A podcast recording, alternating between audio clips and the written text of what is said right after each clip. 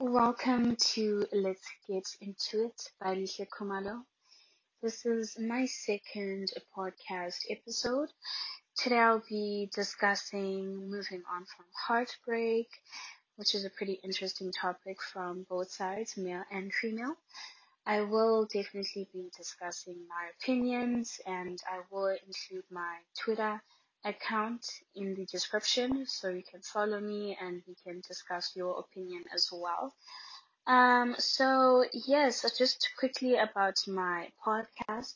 I do intend to post daily or as often as I can throughout the week. I think just once a week is a bit too far in, in between.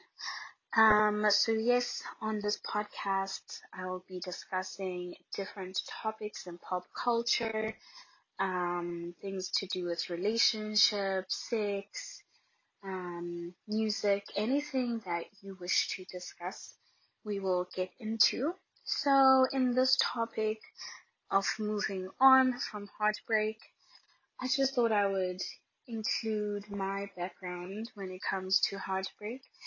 I have in fact experienced heartbreak and it was difficult. Um, it was just a difficult time. I would say I was very young, early in my twenties, and just a lot happened. I was weak at the time, was vulnerable, and yeah, it was just very toxic. But thank God I left. And yeah, so for me, I would say that has been my experience with heartbreak, just a toxic situation. Nothing too special. In fact, yeah, it was like a toxic entanglement. Um, you know, so it was definitely hard to move on from that. But, you know, in moving on, there's definitely been some lessons that I have learned. And I just wanted to discuss them today. So in my podcast, I won't be editing them. I'm just recording the audio and uploading it. So this is real. It's raw. It's my opinion. It's coming straight from my head. Um, but you know, the hope is just to help my ladies out there who are experiencing heartbreak. You know, I've heard different stories of my from my friends where they've experienced it different ways, but ultimately caused the same damage among us. You know, you are hurt, it's hard to move on. Emotionally, you're just devastated mentally it's all you can think about. Um, you know, it is a pretty hard thing to go through.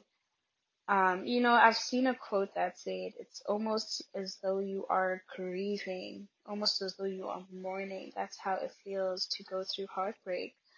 But, you know, we are human and we are put on this earth, I believe, to love each other um, so therefore, you know, heartbreak is bound to happen. You know, we cannot be afraid of it. Um, and it happens. It's life. And yeah. So just a couple, well, three things that I learned in my first heartbreak is that you need to heal and you need to take care of yourself mentally. And now what I mean by mentally is being able to almost train your mind to exist without the person. So before, where your mind is constantly thinking about that individual, your mind now needs to think about something else. Um, so, you know, that's when people, some people will decide to go to the gym, maybe get a gym membership, a taekwondo membership, any kind of membership to keep them as occupied and busy as possible just because you don't want to be, you know, thinking about that person and all you're doing is like sitting and not really doing anything. I mean, it's 10 times harder that way, but definitely change your pattern of thought. Um, you know, another, like with breakups, it's so easy, or I think for women, um, to look back and be trying to like figure out what happened, where did I go wrong, where did he go wrong, and it's so consuming. And I find it so interesting how as soon as two people break up, male and female, you know, it's you most times, and not that I want to generalize, but most times the man will get over the heartbreak in two days. In two days, and next thing, there he is, you know, in a new relationship. And I've seen it, I mean, we've all seen it happen with like celebrities, Channing Tatum and the lady with the black hair, you know, from her. And then he moved, he broke, divorced her, or they got divorced, and next thing he was dating the singer Jessie J. And it's like, wow, like that was quick, you know what I'm saying? But what I'm trying to say is that there are differences in the way we deal with breakups. And so as women, we really just need to train our minds not to dwell on that situation anymore. It happened. You are heartbroken. You had to leave. And you know, remember, just meditate or just think about how you left for a reason. Don't think about the good times and the lovey-dovey part, like, oh, how will I ever find someone else that's better than that? But just think good things that I deserve to be loved. I am beautiful. Um, I deserve someone who loves me and I will experience that in the future. Um, so definitely I think that's just why I was mentioning that whole story about Channing Tatum and his ex-wife, forgotten her name. But yes, um, and we also need to take care of ourselves physically.